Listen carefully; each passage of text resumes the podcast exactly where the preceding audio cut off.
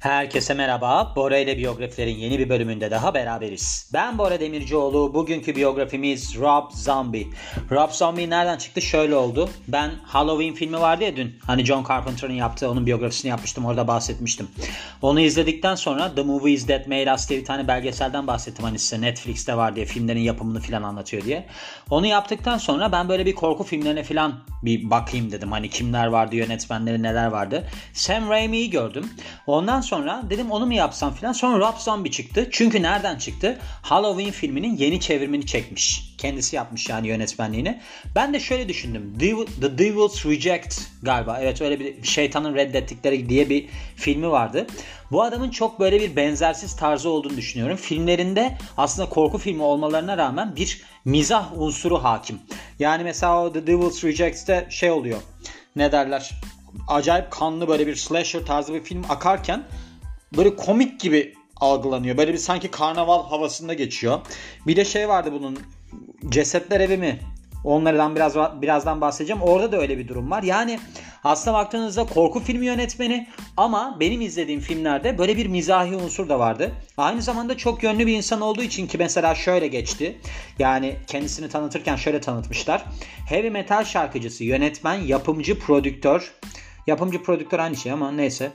Senarist, kıyafet ve dövme tasarımcısı. Zaten bu adam ilk önce bir sanat okuluna giriyor.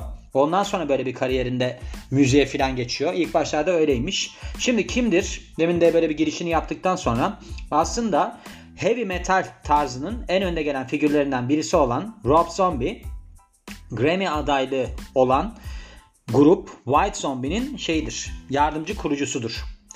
Bu heavy metal süperstarı aslında kendisinin böyle bir dreadlocks diye geçmiş burada. Yani ne derler biliyor musunuz? Dreadlocks aslında saç, taranmamış saçlar falan oluyor böyle hani dağınık hiç böyle tarak sürülmemiş saçlar. Bir de şey olarak geçiyor. Rasta olarak geçiyor. Ama bilmiyorum hangisi. Ben mesela fotoğraflarına baktığımda rastalı halini göremedim. Anladığım kadarıyla saçlarını pek tarayan birisi değil. Çünkü bu adamın bir özelliği de var. 20 senedir mesela yıpranmasına rağmen aynı ayakkabıları giyiyormuş. Şöyle bir tarzı varmış. Bunu da şöyle düşündüm biliyor musunuz? Adam düz taban olabilir. Neden öyle düşündüm? Çünkü ayağında sorun olan insanlar sürekli aynı ayakkabıyı giyerler.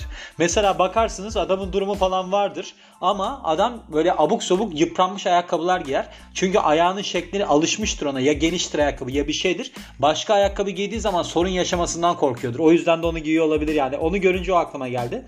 Bir de bu adamın saçlarıyla beraber kendi tasarladığı dövmeleri de meşhur. Yani tanıdığı nokta bu. White Zombie birkaç albüm çıkardıktan ve de Extended Plays EP var ya böyle 5 şarkılık falan albümler. Onları çıkardıktan sonra dağılıyor ve kendisi de solo kariyerinin peşine düşüyor. Toplamda Zombie 5 stüdyo albümü çıkarmış, 5 derleme albüm çıkarmış ve bir canlı albüm çıkarmış. Müzik kariyerinin zirvesindeyken filmlere geçiş yapmaya karar veriyor ve ardından da 6 tane uzun metrajlı filmin yönetmenliğini ve yardımcı yazarlığını yapıyor.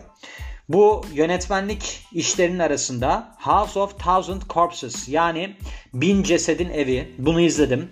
The Devil's Rejects bunu da izledim. Şeytanın Reddettikleri galiba. Halloween. Halloween dün John Carpenter'da anlattığım filmin yeni çevrimi. Bu Cadılar Bayramı var ya o. Halloween 2.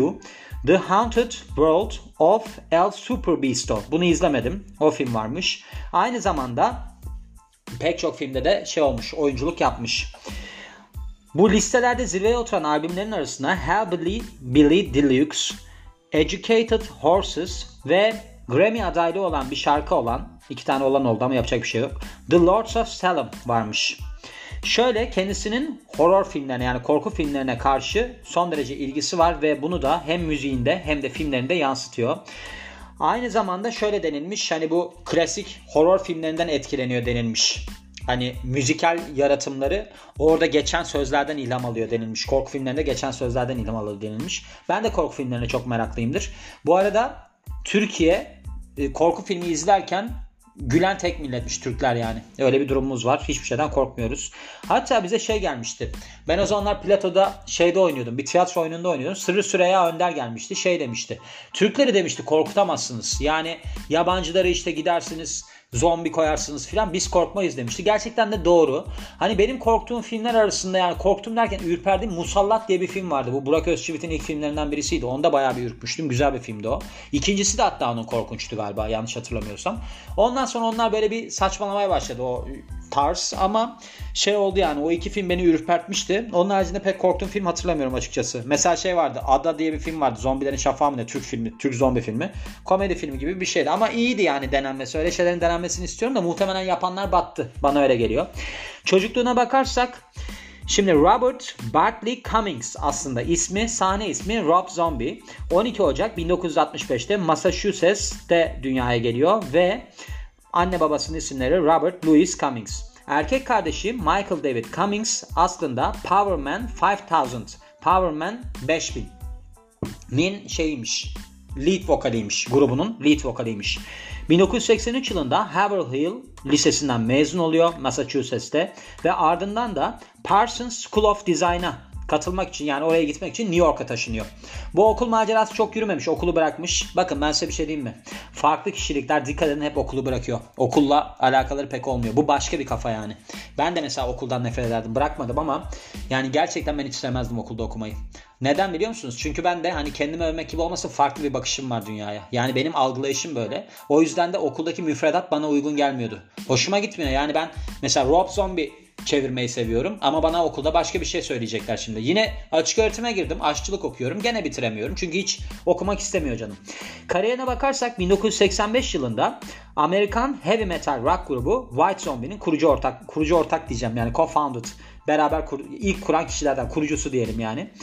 İlk olarak grup Extended Play ile ortaya çıkıyor. Yani 5 şarkılık albümlerle çıkıyor ancak ticari başarı elde edemiyorlar.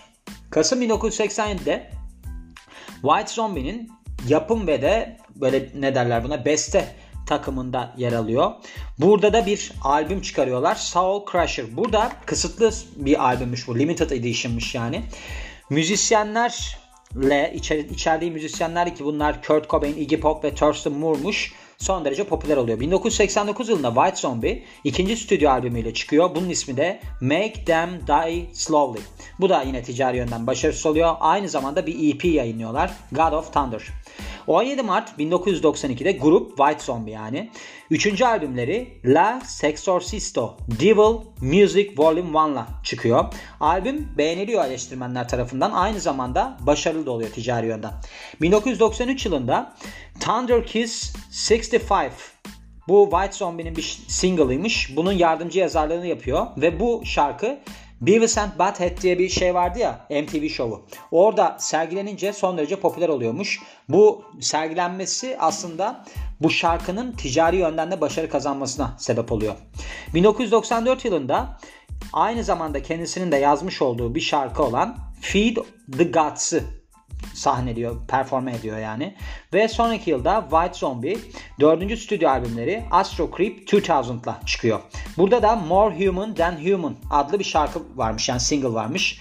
1994 yılında Amerikan komedi filminde kendisini oynuyor. Airheads'miş. Bu da Michael Lehman tarafından yönetilmiş. Film son derece olumsuz eleştiriler alıyor eleştirmenlerden. 1996 yılında White Zombie ilk remix albümlerini yayınlıyor. Bunun ismi de Super Sexy Swinging Sounds'muş. İki yıl sonra grup dağılıyor.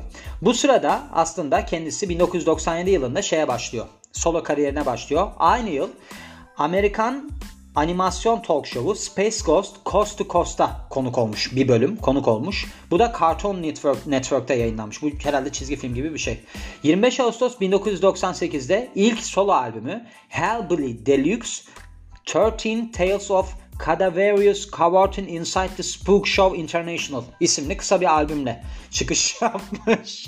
Ve albüm son derece başarılı olmuş ticari yönden. 2001 yılında ikinci solo albümü The Sinister Urge'ü yayınlıyor kendisi. Ve bu şarkı bu albümden çıkan şarkılar pek çok filmde ve televizyon dizisinde kullanılıyor. 2003 yılında Dr. Kurt Connorson sesini vermiş, seslendirmesini yapmış. Amerikan animasyon dizisi Spider-Man The New Animated Series'de aynı yıl Justice League Unlimited'da yine bir seslendirme yapmış. 11 Nisan 2003'te hem yazdığı hem yönettiği Amerikan korku filmi House of Thousand Corpses yani Bin Ceset Evi oluyor. Bunu çıkarıyor, yayınlıyor. Ve ardından da The Devil's Rejects, Halloween, Halloween 2 ve The Haunted World of El Super Beasto filmlerini yönetiyor. Bunlar varmış aralarında. Şu var, kendisi Crow filmi vardı ya, Hani bu Bruce Lee'nin oğlu vardı Brandon Lee. O çekimleri sırasında Crow'da ölmüştü. Gerçek silah kullanıldığı için. Onun üçüncüsünü çekmeyi çok istemiş ama olmamış. O da onu da istediği bir şey var. Onun ikincisi de vardı. İkincisi iyi miydi hatırlamıyorum ama ilk film güzeldi. Ya Brandon Lee zaten bence iyi bir tipti bu arada.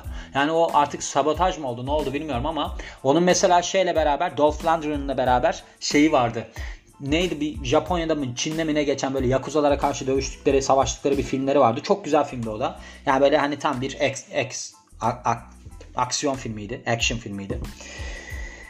28 Mart 2006, 2006'da 3. albümü Educated Horse'la Horses'la çıkıyor ki aslında bu müzik listelerinde son derece başarılı oluyor. Albüm aynı zamanda The Lords of Salem şarkısıyla aday oluyor Grammy ödüllerine. Söyledim mi Grammy diye bilmiyorum. 2007 yılında ilk canlı albümü ki ismi bunun Zombie Live'mış. Bunu çıkarıyor. Bu aslında turnedeyken Educated Horses turnedeyken kaydedilmiş. Albüm son derece beğeniliyor. Ve ardından da şeylerle böyle bir TV dizilerinde falan yer alıyor. Yani yönetmenliğine bakalım. Mesela onlardan da bahsedelim. 2 Şubat 2010'da 4. albümü Hellbilly Deluxe 2 Noble Jackals, Penny Dreadfuls and the Systematic Dehumanization of Cool bu albüm isimlerini arkadaş böyle. Bu albümünü yapmış. Aynı yıl sek- sezon 8'in 16. episodunu yönetmiş CSI Miami'nin. Ardından da baktığımız zaman yine böyle bir müzik şeyinden falan bahsediyor. Büyük işlerine bakalım. Büyük işlerinde albümü Educated Horses bir, bir numaraya oturuyor. Billboard's Top Rock albüm listesinde bir numaraya oturuyor. Ve yayınlandığı ilk hafta albüm 120 bin kopya satmış. Hellbilly Deluxe kendisinin en çok satan albümlerinden bir tanesi. Yayınlandığı ilk haftalar içerisinde 121 bin kopya satmış. Albüm Billboard 200'de 5 numaraya yerleşmiş. Kişisel yaşamına ve de mirasına bakalım yani legacy olarak geçtiği için. Sean Yuseold, bilmiyorum bu nasıl okunuyor. Onunla tanışıyor. Bu kız arkadaşı işte. Bunu da Parsons School of Design hani tasarım okuluna gidiyor ya oradayken karşılaşıyorlar. Orada tanışıyorlar. Ardından beraber bir daireye çıkıyorlar. Yani bir beraber yaşamaya başlıyorlar. Ve 7 yıl sonra ilişkileri sonlanıyor. Sherry Moon'la romantik bir ilişki içerisine giriyor. Bu da Amerikalı aktris ve de moda tasarımcısıymış. 31 Eylül yok Eylül Ekim 31 Ekim 2002'de evleniyorlar. Vejetaryanmış kendisi ve de PETA aktivistiymiş. Ve demin de bahsettiğim gibi 20 yıldan fazla süredir trivia kısmında aynı ayakkabıları, botları giymesiyle çok ilginç geliyormuş insanlara. Ama dediğim gibi bence ayağında sorun var. Bakın ben halden ben anlarım. Çünkü ben de öyleyim. Mesela bir ayakkabı aldığım zaman acayip geriliyorum. Acaba bu ayağımda bir şey yapacak? Çünkü ben düz tabanım. Yani sol ayağım düz taban. Ben antrenör olduğum için sürekli onunla ilgileniyorum. Yani anatomi benim olayımdır. İşte orada mesela sinir sıkıştı benim. Morton nöroma denilen bir durum var. Mesela şey var ya bu Aerosmith'in vokali var ya neydi? Steven Tyler. Steven Tyler'ın da ondan ameliyat olmuşluğu var. Yani o Morton nöromanın sinirini alıyorlar ayaktaki. Çünkü 3. 4. parmakların arasında sinirin büyümesiyle alakalı bir şey. Ayağı uyuşturuyor. Yani biyografiyle alakası bir şeyden bahsediyorum şu anda ama o adam ameliyat olmuş mesela. Hani hem biyografi hem de sporla kombinlediğim durumlar da oluyor diyorum ve bu biyografinin de sonuna geliyorum. Beni dinlediğiniz için çok teşekkür ederim. Ben Bora Demircioğlu. Yeni bir biyografide görüşmek üzere. Hoşçakalın.